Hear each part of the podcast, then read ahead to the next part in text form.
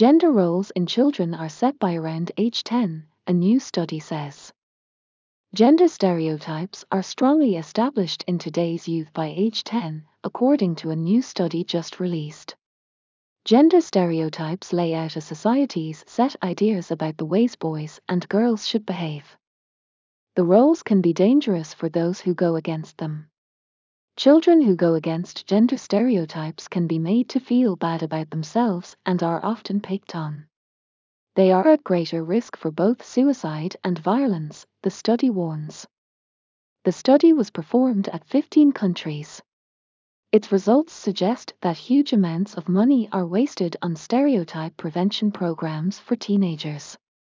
Money is better spent if the efforts begin far earlier in adolescence. When gender roles are set.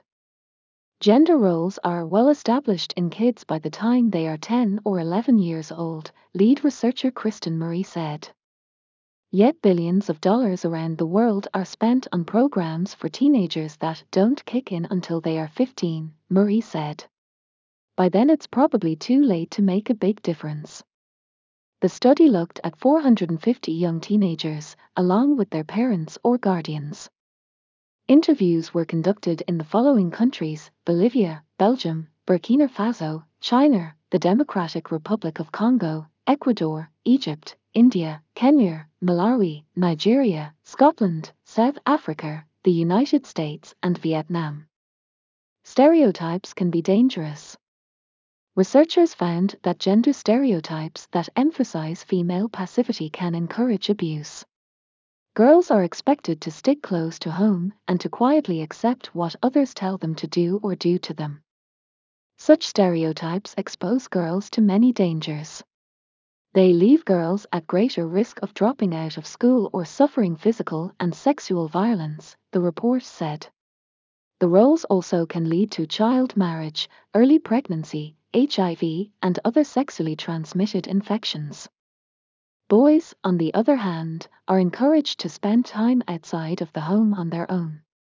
When it came to dating, almost everywhere boys were viewed as being the ones allowed to take the first step. The only exception was the city of Edinburgh, Scotland. Meanwhile, girls across the world are taught that their bodies are very important. In New Delhi, the girls talked about their bodies as a big risk that needs to be covered up, Mmari said. In Baltimore, girls said that they need to look appealing, but not too appealing. Proper dress and behavior. Boys can suffer from gender stereotypes too.